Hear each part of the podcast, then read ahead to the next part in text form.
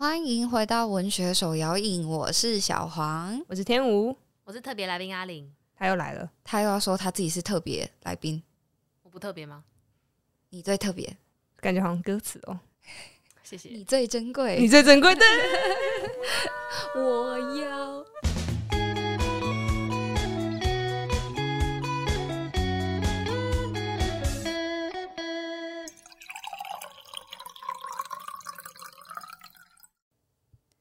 在，呃林青霞跟何志武这一段，我们也聊了蛮多的东西的。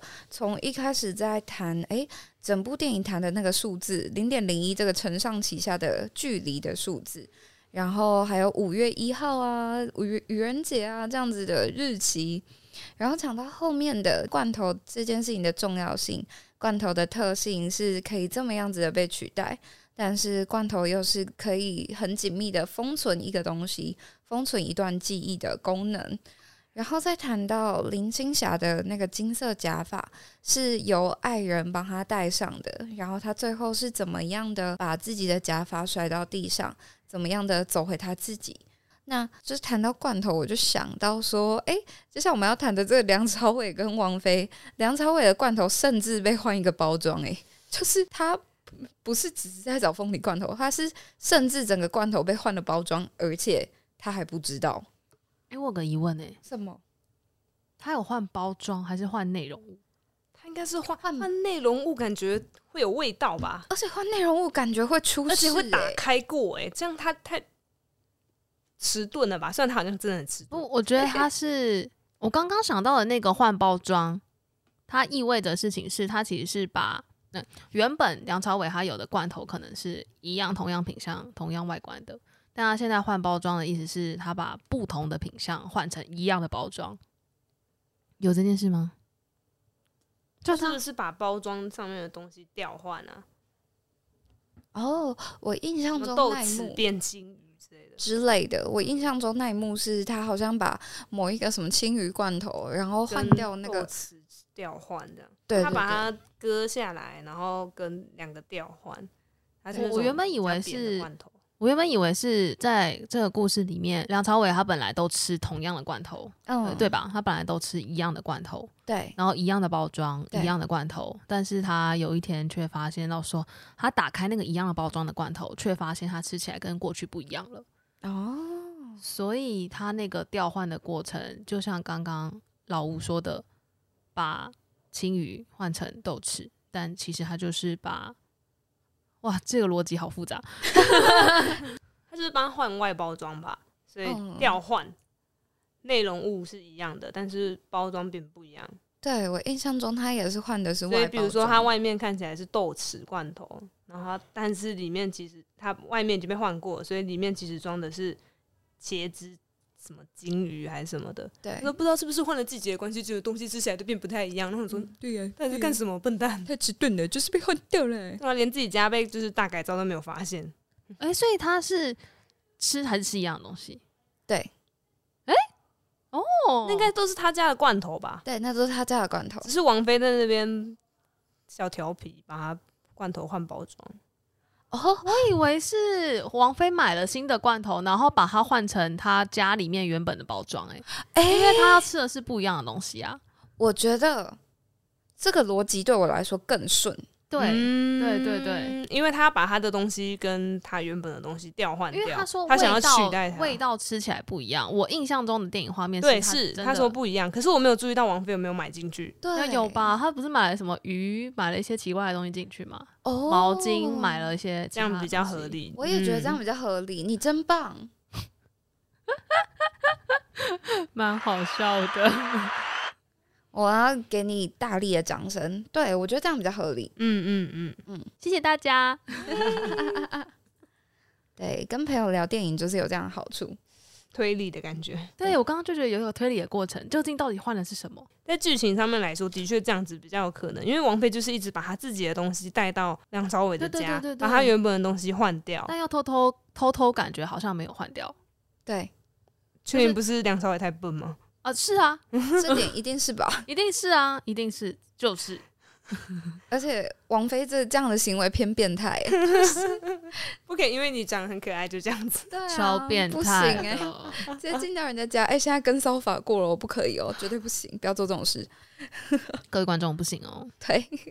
可是我觉得他的这个蠢跟迟钝，感觉好像也是对这个观影人、观众们的一个警醒嘛，就是哎。欸其实你在生活中，你也常常没有察觉到你自己的一些自身的变化，可能不是环境的变化，你可能没有注意到你自己心理上面的变化。那如果没有注意到的话，就也许梁朝伟他是没有注意到实际的变化，比如说大白大白熊变成加菲猫 只是只是体积差不多，对，体积差不多，但是 样貌变蛮多。就是呃，王家卫在做的感觉是把变化具象化。但是我们常常没有察觉的是，我们自己心理上面微妙的变化，这感觉在警醒观众说，其实你没有察觉这些变化，你就跟这个梁朝伟一样蠢。呃，对，对，对，我刚刚在想，我到底要不要说对？因为说对了，可能会很像在讲观众蠢。但哎、欸，我们也很蠢、啊，我们也蠢，所以我们都蠢啊，我们每个人都有蠢的地方。对，哎、欸，我觉得我蛮。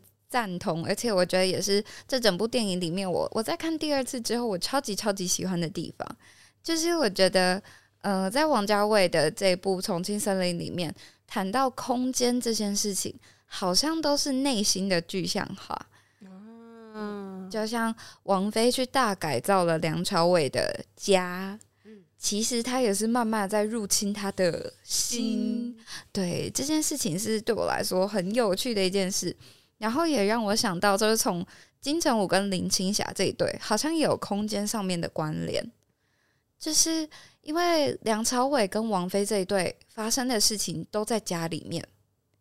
啊，但是金城武跟林青霞他们都是在公共的空间，对，在互动，对，像刚开始相遇的时候是酒吧，然后再来他们 林青霞烂醉之后，他就把他带到旅馆去。对，嗯，然后都是公共的空间。哦旅馆是公共空间，旅馆是公共空间吗？吗？不是，公共的私人空间，非自己常用的私人空间，非住家。说不定他们哦，对，非住家啦，就这么简单。在干嘛？对，总之呢，理清一些名词啊。对，然后我觉得另外一个有趣的点是，但是在何志武的家里面，还是堆满前女友喜欢的凤梨罐头。他从头到尾没有带林青霞回他的家里面，在他家里面还是都是前女友的东西。嗯，然后我觉得这个如果把空间看作是一个人的内心的具象化的话，我会觉得这是一个很有趣的现象。哎，也意思就是说，即使他说他想要爱上走进酒吧的第一个女人，但是他还是没有把他的心真的打开给他，让他走进自己的家里，对，走进自己的心。没错，没错。这个空间的这个隐喻，我觉得蛮有趣的。嗯嗯，真的蛮有趣的。那如果提到另外一个印象深刻的，我真的很印象深刻梁朝伟的家，而且梁朝伟他不断不断的经过了十年。哦，对，再提醒一下，我十年前看第一次看这部电影，经过了十年之后，我还是对于梁朝伟跟他的家里面的物品讲话的片段非常之印象深刻，尤其是他穿着内裤。然后真的是很居家的状态，在面对那个家，但同时好像又不是他的家的物品的时候，他不断那个对话过程，真的让我过了十年还是印象深刻。尤其我最印象深刻的是物品是毛巾，不知道观众大家记不记得？就是一个毛巾，是他原本对毛巾说：“你怎么一直在哭？”然后是个很破的毛巾，嗯嗯嗯，然后后来慢慢的。王菲开始入侵他家，入侵。王菲开始，我是蚂蚁嘛，对，蚂蚁说的很好哎、欸，入侵，反正就慢慢的侵入他家，慢慢的侵入他家之后，换帮他换了毛巾。那梁朝伟就跟他说：“哎、欸，你最近好像变了。”然后他开始称赞那条毛巾了。那我就在想说，虽然他蠢，但其实他是能够察觉那个变化，只是他那个察觉的变化。他只是察觉这个东西在变化，但他没有察觉是他的生活在变化。嗯，然后另外还有他，如果谈毛巾以外，还有很很印象深刻的是，当他开始入侵了一段时间嘛，然后到最后真正发现到说，诶，他家有其他人了，或者其他事情发生了，是很印象深刻。他家他他突然间感应到他家可能有什么事情，然后冲回家，然后打开门发现他家淹水。那一幕我就是傻眼。对对对，然后淹水的时候，我自己还印象深刻的另外一个物品是淹水之后从沙发底下流出的拖鞋。就他其实，在不断的帮他换东西的过程当中，也有把他原本的东西，呃，王菲有把他原本的东西给藏起来。嗯，就像是他有把那双拖鞋丢到沙发底下，嗯、但是随着被揭露了，或者是被发现了，原本的东西却慢慢浮出来了。我觉得它也是里面很有趣，然后也可能代表了一个想要藏住的一个秘密吗？哦，那些原本想要掩盖的事情，却被一场淹水全部通通浮了上来。嗯，感觉嗯嗯嗯，我觉得在里面就是。王菲把那个拖鞋踢走，他应该是看到那个是女用拖鞋的感觉，然后就感觉有点不爽，可能有点吃醋吧，他就把它踢到沙发底下。然后好还有一个画面是王菲在那个梁朝伟的床上枕头吧，对，他就是发现了一条有一条一根长头发，然后他就用放大镜在看他，然后就发出不知道到底是开心还是难过的尖叫，然后就倒倒在床上这样子。那我就觉得他好像是很认真的去意识到，哦，对他之前的女朋友怎么样怎么样子，然后他们可能就是一起在这边生活着，然后他他发现了这些踪迹之后，他就有一种想要把它除掉、清除掉的那种感觉，所以就很像侦探，然后把它拿起来，然后尖叫，好像是在抒发自己的情绪，然后把那个拖鞋踢到沙发底下，好像都是在做帮梁朝伟的心中去除前女友的那个工程。对。然后也慢慢的把呃他自己的东西植入到梁朝伟的家，比如说把 CD 换成是他自己喜欢的音乐。对。然后当梁朝伟发现他在他家的时候，呃，梁朝伟就播音乐，然后就说：“哦，这是我女朋友喜欢的歌。”这样子。然后同时他跟他的王菲跟他的前女友的身影好像也叠合起来了。就是以前哦、呃，他的空姐女友回到家里的时候。梁朝伟帮他按摩他的小腿，然后这一天是王菲好像抽筋，然后他就帮王菲按摩小腿，然后在这个当下，王菲跟他的前女友的身影就结合在一起了，好像就在暗示说，其实这个走入梁朝伟的家里，走进他的这个心里面的这个人，这个位置已经被王菲给取代了。我觉得这里面有这样子的意味在里面。嗯，我觉得这整个梳理下来是一个很有趣的现象，欸，就是从一开始，王王家卫在谈的是梁朝伟跟他的前女友，到王菲拿到了梁朝伟家的钥匙，到他拿他的钥匙进入他们的他的家里，到后来一场淹水，让梁朝伟意识到他的家里面出现了王菲这个人。从这个时间之后开始，他意识到，哎，家里有什么东西变了。罐头的味道变了，莫名其妙的在他家的镜子上面出现了一张不认识的大头贴 然后，然后他他家熊熊变换成被换成加菲猫，就是好像有了这一次的意外，这一次的叠合，他才开始意识到啊，原来事情有在变化，原来我的空间有被另外一个人入侵的这种感觉。我刚刚想到。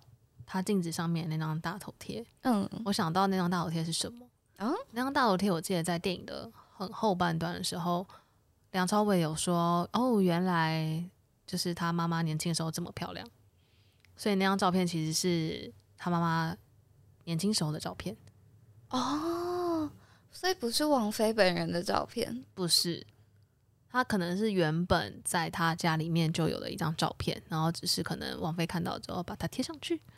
你真是个侦探，我都在看一些细节，很棒欸。然后我刚刚想到一个词，嗯，就是刚刚在听到，就是我觉得王菲她就是慢慢的像只蚂蚁一样，慢慢的侵入他家，然后就让我想到一个词，不知道大家有没有听过，叫入侵脑细胞。这是什么？它是两千年左右的一个心理恐怖片，听起来好恐怖的。对，对。那个是恐怖片啊，按错了，对不起，我好像被拒绝掉了，怎么回事？我跟你说，我没有看过那个恐怖片，但是我 我没看过这样。对，但是那个恐怖片不是，我不知道讲那个恐怖片。Oh, 我要讲的事情是这个词吧，oh. 就是他慢慢的踏入他的生活，慢慢的成为梁朝伟这个人的，就是慢慢成为这个人。嗯，对，所以我觉得他会是一个渐进式的侵入过程，然后渐进式的改变这个人。温水煮青蛙啊，yes，入侵脑细胞啊，近水楼台先得月，向阳花木易逢春。我先离去，他受不了，他受不了。那我刚刚还想到一件事情是，就我对于物品本身啊、呃，我自己蛮在意电影里面的很多物品的。然后我觉得还有一个印象很深刻的是王菲买的金鱼。我记得那时候王菲去到他家的时候，发现他家有一个鱼缸，那鱼缸里面没有生命。啊、对对，所以是一盆水嘛？一盆造景的水。然后他后来就慢慢的去买一些金鱼放到那个鱼缸里面去，然后呃，我记得是渐进式的越来越多。那我刚刚就在想说，他家本来没有鱼，后来变得有鱼，那这跟这对情侣有什么关系？啊，他们是情侣吗？跟这对这对暧昧，这对佳偶，这佳偶天成，这对男女主角，这个对这对男女主角到底有什么样的关系？我我刚刚就在想说，对对我来讲吧，可能呃金鱼它可能也跟我小时候家里面的回忆有关。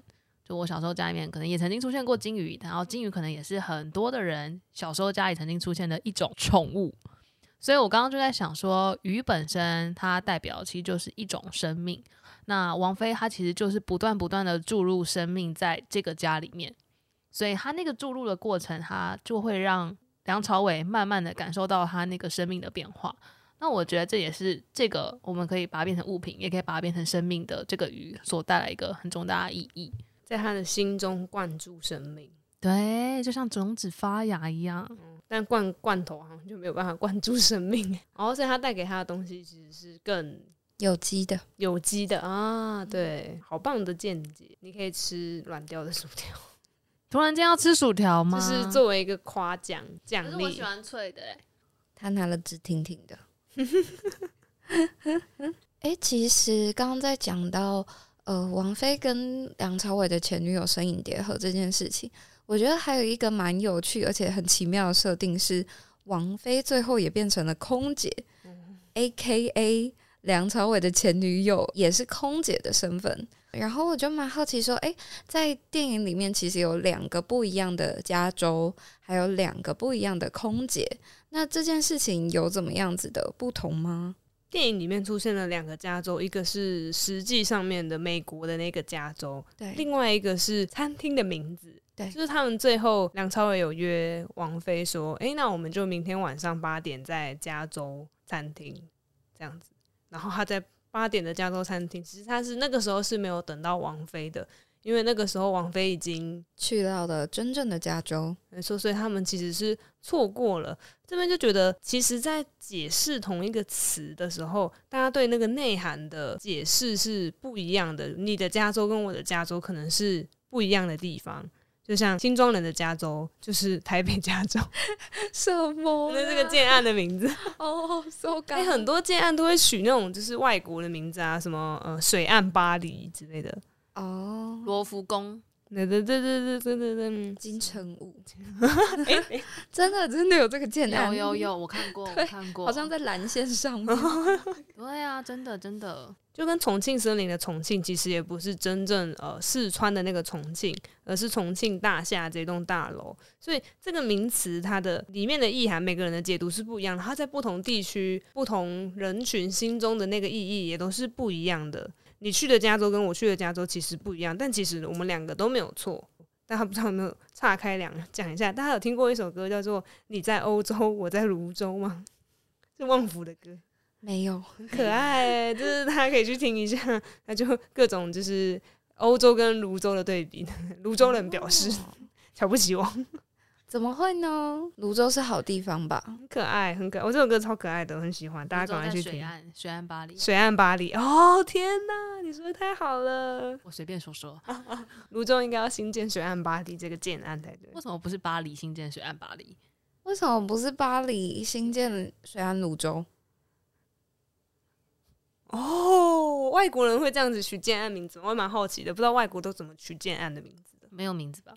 哦，要有名字吗？要有名字吗？为什么要有名字啊？炫呢？他住哪里？水岸巴黎。你住哪里？锦城。锦城哦。那在国外就很无聊哦。比如他没有名字的话，就你住哪？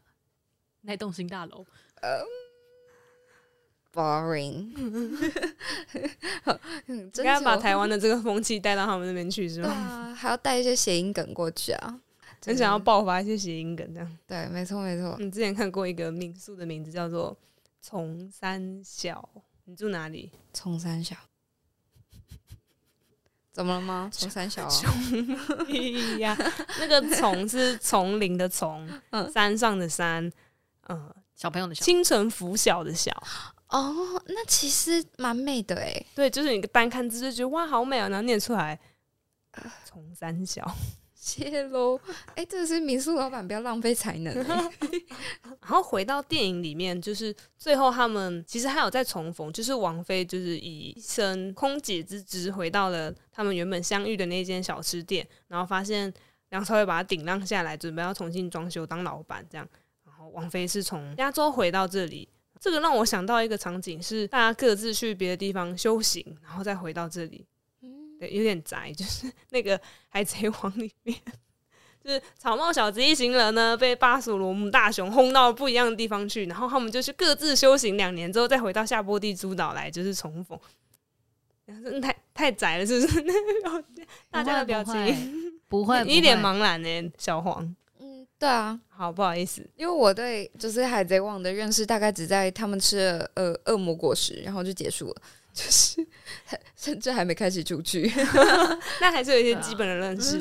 我的记忆就停在这里，夏波地主岛就是他们被轰走。哦，然后因为我就觉得轰走之后，他们还要回来，感觉需要花一段时间，我就先暂停了。我觉得这个一年的空档对他们两个人来说，就有点像是各自在不一样的地方修行，让自己回到不一样的状态，然后在彼此的状态好像都比之前变动中的那个时候更稳定的时候，他们再重新聚在一起。最后我觉得是蛮算是情投意合吗？就是当梁朝伟看着王菲跟他说：“诶，这个票就是要去哪边，然后还可不可以用？”然后之后梁朝伟就对王菲说：“看你想去哪就去哪里喽。”的那个时候，我觉得他们两者的呃情谊上面感觉到了一个一致，然后是彼此相通的那种感觉。我觉得就蛮像是经过了这段时间的沉淀，然后两个人觉得状态稳定 OK，然后可以开始一起往前走了的那种感觉。我是觉得读到这边让我想到这个《海贼王》，不是因为我就是什么很宅，这样子，就是因为我接触到的就是文本都是这样，所以我就会触发到这个部分。漫画也是一种文本，对，没错没错。我宅我骄傲。嗯、虽然你刚刚举了一个就是说是宅的例子，但我最近也就是热爱看上一个韩剧啦。对于他们在谈加州这件事情的印象，其实我不太确定我印象正不正确。就是他们那时候在谈加州这件事情。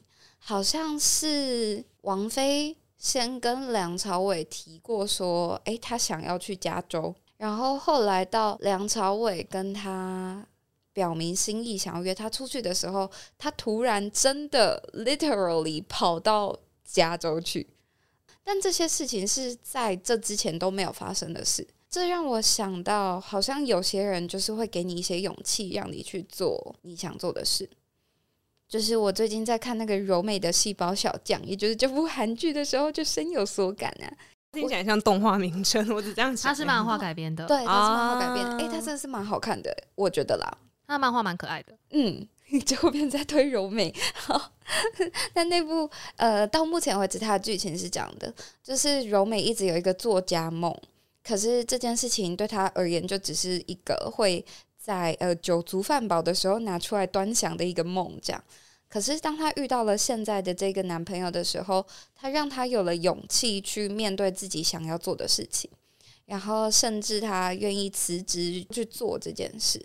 我觉得这个情境就很像王菲，因为碰到了梁朝伟，因为有了这样子关系的建立之后，她开始可以呃去到一个他想去的地方，然后成为一个他想成为的他自己，这样的感觉。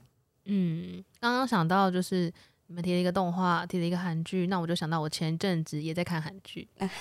我前一阵子看的，嗯，应该也是前一阵子很有名的，叫做《我的出走日记》，我很爱这部。那在这部里面，我有一个非常印象深刻的台词。那我觉得这个台词，它会让我联想到王菲跟梁朝伟他们这一对，他们分别可能在遇到对方之后，开始产生了一些变化。那我猜，其实前面的金城武他们也是有一点，但我觉得在梁呃在梁朝伟他们这一段更有。然后我就想到我在看这部韩剧的时候，里面有一个台词，他写的是，呃，他说的是我的人生可以分成遇见这个人之前跟遇见这个人之后。那我觉得这个台词它可以就呼应到，像是王菲遇到梁朝伟之前跟王菲遇到梁朝伟之后的那个变化。那甚至它也可以变成是那一家餐厅里面有王菲之前跟有王菲之后，那它其实也是一个变化。我的生命也可以分成遇见你们之前跟遇见你们之后那样的变化。Oh my god！哦，谢谢，这不是我按的，再一次澄清。近水楼台先得月。对，刚刚在谈到我，我刚刚看的这部韩剧里面提到的这一句话。那我觉得，如果回到这部电影里面的角色来讲的话，我觉得有一个很有趣的，也是这部角色里面很重要的，是在于职业。嗯，就今天职业来谈，呃，梁朝伟是一个警察，何志武也是一个警察，但是梁朝伟他的前女友是一名空姐，未来王菲也会变成空姐。那我觉得空姐跟警察他的这一个对比关系嘛，它可以很像是在天上跟在地上。最简单的比拟的话会是这样。那那个在天上跟在地上，它可以就会是代表一个对比。那那个对比可以是代表是这两个人的性格差异。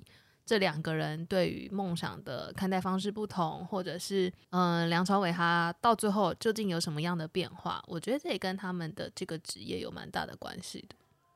不知道老吴有什么想法？我刚刚想到的是，那个梁朝伟他跟何志武的警察类型好像又有点不一样。何志武是刑警的感觉，他会去追犯人，但是那个梁朝伟他是巡警，他就要在同样的地方每天去签那个巡逻表。然后签完之后去买小吃，这样，所以他是在一个固定的路线上面行进，然后每天不断的重复的，很像公车司机在跑一样的路线。但是空姐的话，感觉他会因为这一次要飞的航线不同，而去到很多不一样的城市。那跟巡警的这个工作类型其实就不太一样，所以他们两者之间的行为模式好像就也因此有一个对比，就是。变成空姐，因为她走了可能走了不一样的航线，然后她也抛下了只会固定走一样航线的梁朝伟。我自己读到的味道是这样子，嗯，哦，说到职业别跟性格上面的不同，这让我想到，我觉得梁朝伟在这部电影里面好像一直在成全呢，就是从最一开始，他买厨师沙拉是为了前女友买的。他换口味也是为了前女友所换的，然后到后来就是他也成全了王菲去了加州，然后他自己在呃王菲原本在那个小吃店等待他，所以我觉得这整整个嗯、整个片段好像梁朝伟一直把眼光都放在别人身上，无论是前女友或者是王菲。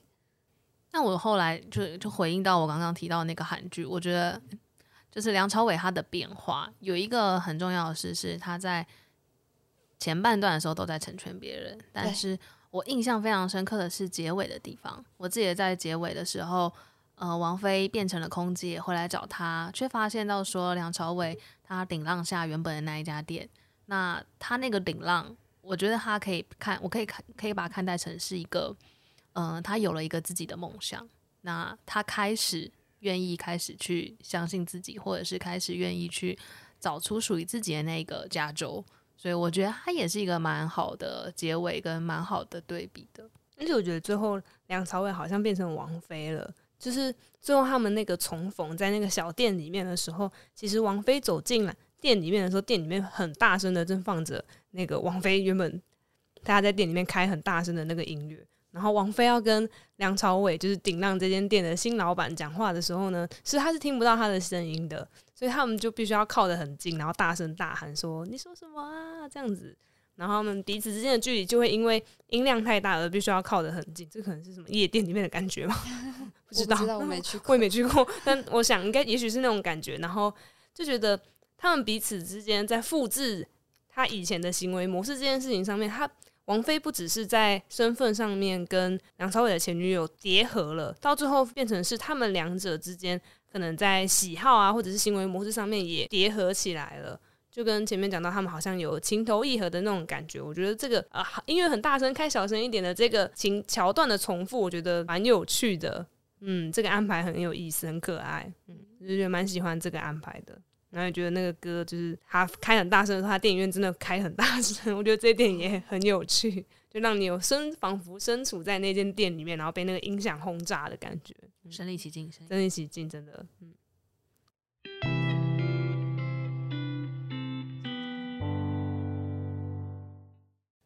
不知不觉，好像这个电影其实我们也聊到了结尾，就是这个尾声的部分。尾声，对啊，因为其实我我也会蛮好奇，说，哎，时隔十年，就是阿玲再重新看一次这部电影，它为你带来了怎么样不同的感受吗？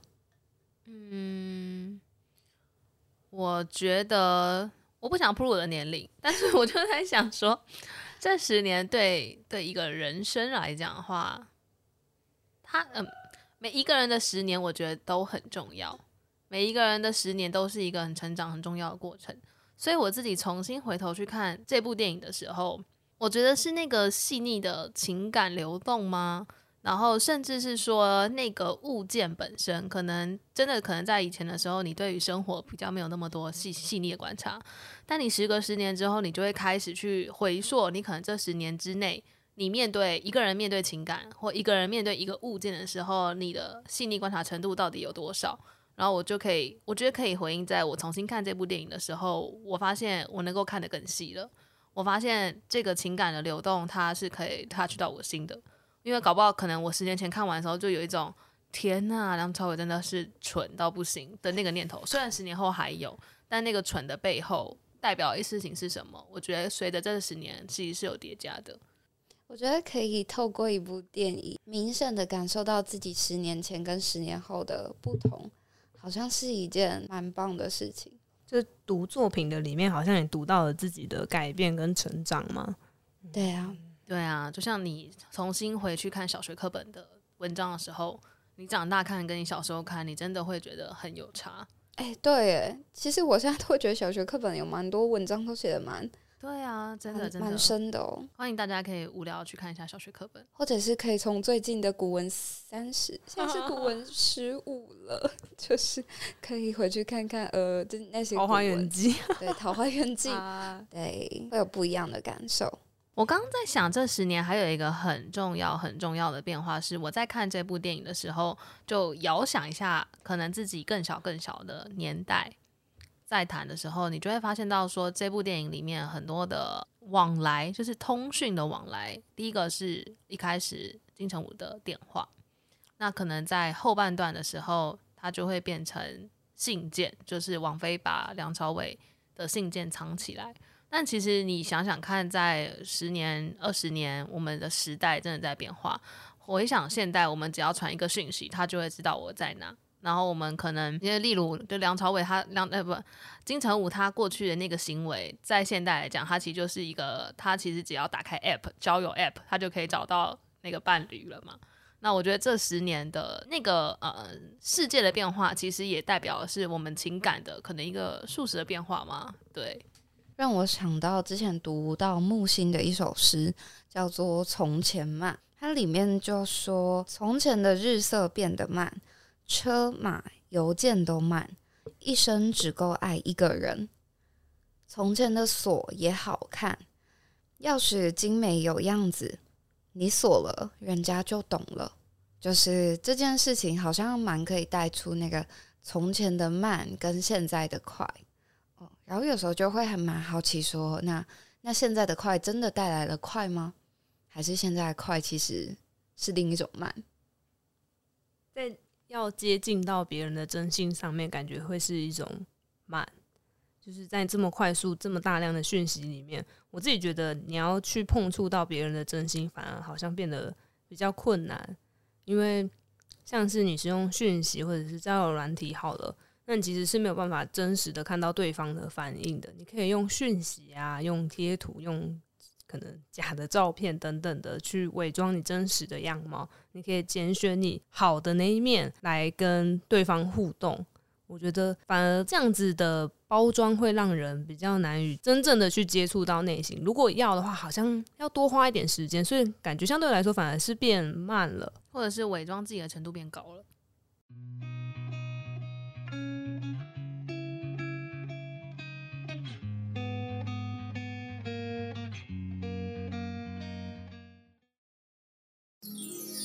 灵魂的口吻，罐头对大家来说有什么样的意义？我刚刚想到一点是，这个罐头它在这部电影里面有很多隐喻，也有我们很多自己的解释。但同时，我最近在想，就是我们可能很多会人收到一些防疫包，或者是我们会被扣在家中的时候，我们都需要一些比较长期的物资来支援生活，那罐头就会是首选。但其实你平常生活，你根本不会想吃罐头，所以就会蛮想问问看，罐头至于大家的生命里面，它究竟有什么样的意义？我在住宿生活的时候，我会买罐头哦，因为有时候临时要吃什么，就可以打开就可以用。我会买茄汁罐头，茄汁金鱼，就是煮面的时候最后加进去就会变成茄汁面。然后我也会买尾鱼罐头哦，我也会买尾鱼，嗯，这是一个很优质的蛋白质。而且会买水煮的，没钱买鱼就买尾鱼罐头。对，而且搭早餐蛮方便的，还可以跟玉米拌在一起，加胡椒。爱之味尾鱼罐头，我忘记我奶奶排的。对，哦、嗯，现在不要代言品牌，尾鱼罐头。然后那个厂商要付钱啊，欢迎入住。我小时候吃稀饭的时候，很喜欢吃面筋。我喜欢土豆面筋，不可以只有面筋，一定要土豆吗？嗯，那就是罐头吧。嗯，对啊。之前我在当老师的时候，然后我的呃同一个寝室的朋友，那他有个很特别、很特别、很喜欢吃的东西是鮪鱼罐头，然后他也很节省。呃，印象中他好像会买许多许多的鮪鱼罐头，配上每天学校中午的白饭，他就可以当一餐。哇！然后他好像有一年的中元节，他好像回家的时候就拿了超级无敌多的鮪鱼罐头回家。所以我猜想，对他而言，鮪鱼罐头也是他生活重要的一部分。是诶，绝对是。嗯，然后这让我想到，我很喜欢吃 Pocky，然后，对，没错，就是我喜欢的程度是我，因为我大学的时候那时候还可以吃很甜的东西，所以我那时候很喜欢吃 Pocky 或贝贝肉，然后我朋友都会在呃考期中、期末考的时候送我 Pocky 或贝贝肉。所以我有一次就是最高记录，在我的期末考，每天都有两包 Pocky 可以吃，好甜，嗯，所以我那一个礼拜收集了十几个 Pocky，所以 Pocky 是你人生的一个就是代表。对，虽然现阶段的我可能不一定那么需要 Pocky，然后甚至我在日常生活中也不会那么直觉的再去买它，因为我已经就是没有办法再忍受它这么甜，但。就是这件事情对我这个东西，至于我而言还是非常非常重要的存在。然后，甚至是现在我的朋友拿一包 Pocky 给我，我还是会回想起那个依靠着 Pocky 走过很多艰困时光的我自己。我也有这种食物 哦？什么？我大学的时候还可以吃甜的时候，嗯，大家都有走过这个时候。对，我大学那时候就是嗯，那时候在做作品啊，然后或者是面对一些课业压力的时候。就会很想要吃一些零食，然后我那时候很喜欢的是 Oreo，也是一个好甜呐、啊，是不是？那个时候我记得我印象很深刻的事情是，我可以在一天之内吃完一条，好多。对，然后因为就压力很大，或者是你要创作的时候，你就会一直有种想要吸取糖分，然后来增加一点哦灵感这件事情。所以我记得那时候吃超多 Oreo，但是就是突然，反正就是突然间有一刻开始，我就不这么爱吃的。哦，对，可能是因为细雨糖分过多，或者是我发现这件事情没有效。嗯、对，但我印象很深刻的是那个时候，Oreo 给我的一个蛮重要的慰藉，是它让我陪伴了我那段在做创作的日子。哦，谢谢这些食物，真的。所以我现在看到 Oreo 的时候，还是会把时光拉回到过去，但是我可能不会再吃这么多它。对，完全可以理解。嗯。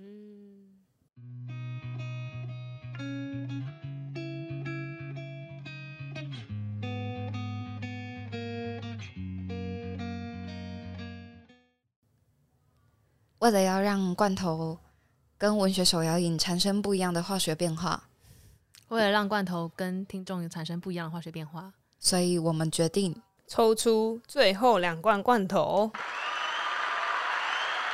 好，从此刻开始，只要你呃是前两名寄信给文学手摇影的朋友，请你跟我们分享罐头之于你是怎么样子的存在，或者是呃，其实也不一定要是罐头啦，就是你听完这几集的文学手摇影，或者是你对于重庆森林有什么样子的想法，只要你有这样子的呃念头，就算只是一句话寄来给文学手摇影，我们都会与你联系哦。嗯，要是前两名哦，第一次办抽奖也不知道怎么样比较好。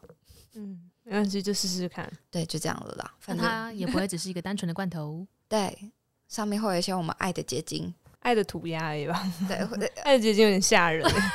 什么东西？上面会口水吗？爱的我微信。对，大家应该会期待吧？好了，大概就是这样了。好，详细抽奖资讯我们会再补在下方的资讯栏。耶耶耶！说到底，刚刚你还是没有说罐头之于你是一个怎么样的存在啊？哎，罐头吗？我刚刚想到是罐头笑声啦。